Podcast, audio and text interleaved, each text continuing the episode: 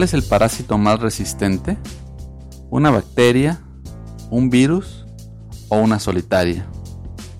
Una idea es resistente y contagiosa. Cuando una idea se instala en el cerebro es prácticamente imposible erradicarla. Una idea bien formada, bien entendida, se queda ahí, en una parte de la mente. Lo anterior es uno de los primeros diálogos de la película Inception o El origen, protagonizada por Leonardo DiCaprio. ¿Se trata solo de un simple diálogo de película? Hoy quiero hablarte de una de las ideas o conceptos que más podrían estar afectando nuestra salud, tanto como un virus. Mi nombre es Aaron Pérez y te doy la bienvenida a otro episodio más de Despertar Consciente. Tenemos una tendencia a atribuir la causa de nuestras enfermedades a factores externos como el medio ambiente o los alimentos que ingerimos.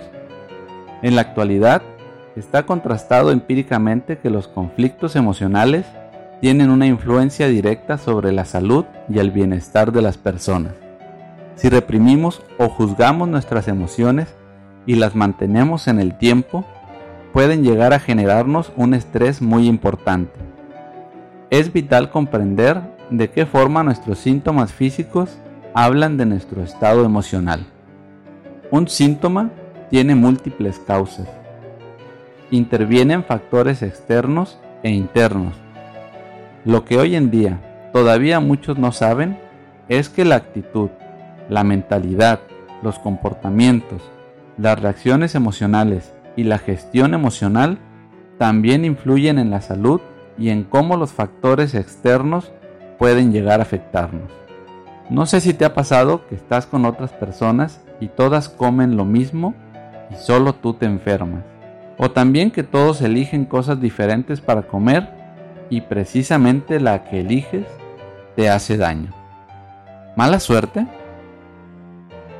Es necesario comprender que más allá de que puedas enfermar o contagiarte por un factor externo, o ser tú el factor para que otros se enfermen o contagien, existen otros factores que nos pueden proteger y ayudar a potenciar nuestro bienestar y nuestra salud interna. Jennifer Middleton, psicóloga clínica y autora del libro Yo no quiero tener cáncer, nos dice, desde niños se nos ha enseñado a aceptar la enfermedad como algo que nos ocurre, algo de lo que somos víctimas estamos acostumbrados a oír y decir frases como las siguientes. Tengo mala suerte, me enfermo cada vez que tengo que hacer algo importante. Tengo muchos problemas, voy a terminar con úlceras. Pobrecito, le dio otro ataque al corazón, etc. Como si las enfermedades fueran algo que llega como la lluvia frente a la cual somos víctimas inocentes sin capacidad de decisión ni influencia.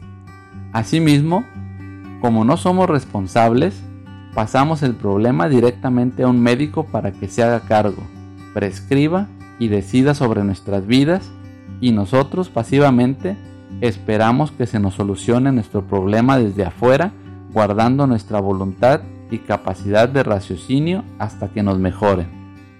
¿Y qué pasa con nuestra participación en la enfermedad? ¿Qué clase de magia nos permite lavarnos las manos respecto a nuestra propia salud? Resulta que frente a algo tan íntimo y tan impersonal, aparentemente somos solo espectadores. Sin embargo, cuando asumimos la responsabilidad sobre nuestra salud, reconocemos que podemos participar activamente en los procesos de enfermedad y de recuperación.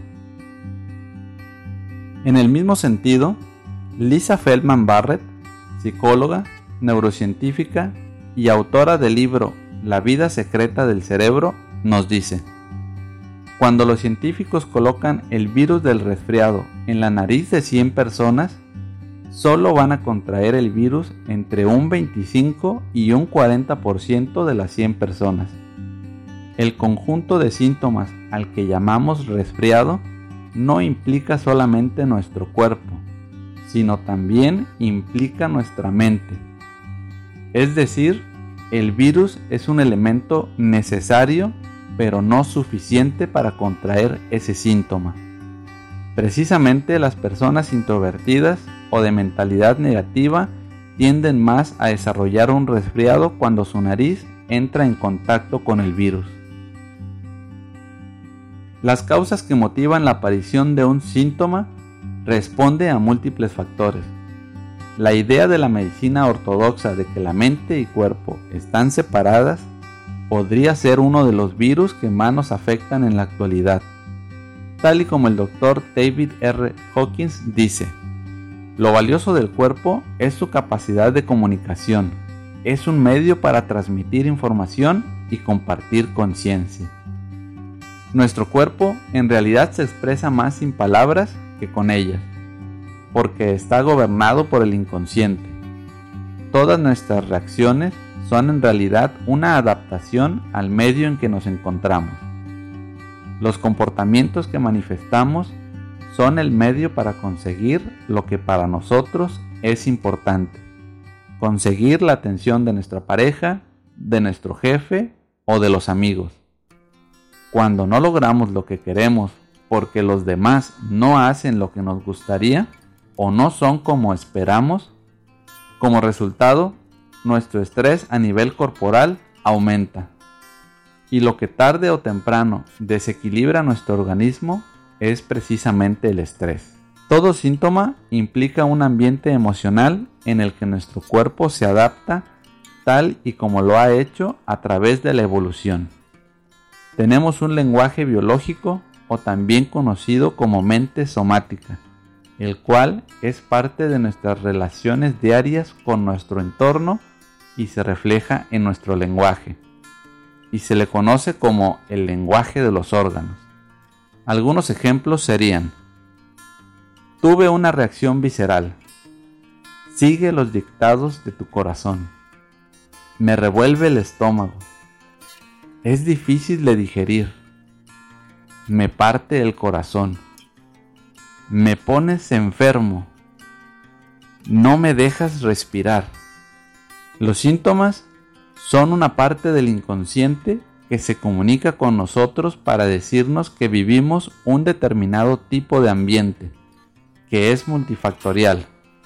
Parte de ellos es el ambiente emocional. Ciertamente un síntoma debe ser tratado por los especialistas, pero es igual de importante tomar conciencia de que si cambiamos nuestro ambiente emocional, nuestro organismo responderá adaptándose al nuevo ambiente.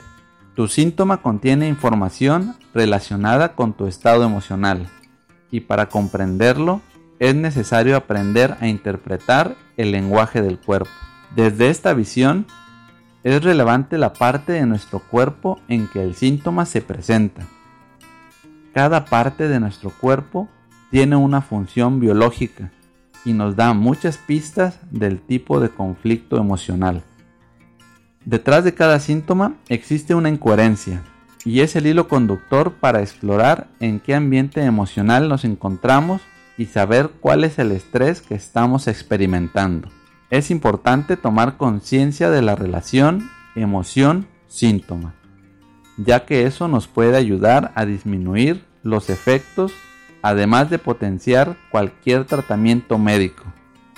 Un problema digestivo puede hablarte de un ambiente indigesto, o un problema de visión puede indicar que hay cosas que quieres o que no quieres ver. Asumir nuestro poder y nuestra responsabilidad de encontrarnos bien y estar saludables parte de dejar de atribuir los síntomas únicamente a factores externos. Resulta interesante observar que en la actualidad hay personas que son portadoras del virus pero no presentan síntomas, es decir, son asintomáticas. Es importante considerar con base en las evidencias que tenemos en la actualidad que la mentalidad es otro de los factores a tener en cuenta en las enfermedades, lo cual no quiere decir que el simple hecho de presentar un cierto estado emocional significa que presentaré una determinada enfermedad. Se trata solamente de considerar que un síntoma es multifactorial. Muchos de los factores no es posible controlarlos, pero nuestra mentalidad es algo que sí podemos gestionar. Tenemos que comprender la relación entre nuestra mente y cuerpo y que esa relación se refleja en la forma en que nos expresamos. En el episodio anterior te compartía de la importancia de gestionar solo lo que es gestionable, hacerlo en los momentos en que estamos viviendo la experiencia. Tomar conciencia y hacer cambios internos es relativamente sencillo cuando las cosas van bien. La idea es tener mecanismos para ahorrar tiempo, dejando de culpar, de juzgar, sentirnos víctimas, estar enojados con el mundo y con lo que nos sucede.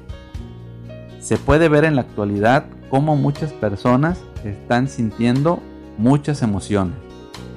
Tenemos que tomar conciencia de cómo las emociones generan un impacto en nuestro cuerpo y por eso la importancia de cambiar nuestra percepción acerca de las emociones para poder gestionarlas en forma correcta. Cuestionar aquellos conceptos que hoy en día sabemos que son equivocados. Ideas que están en nuestra mente y que pueden estar causando el mismo o más daño que un virus. Los factores externos son necesarios pero no suficientes. Las emociones no se tienen que sanar, tampoco se contagian. Las emociones tienen que ser comprendidas, abrazadas y amadas para poder ser gestionadas. De esa forma, podemos llegar a ser referentes a nivel emocional. Tus síntomas son parte de la información que te ayudará a encontrarte a ti mismo por ti mismo.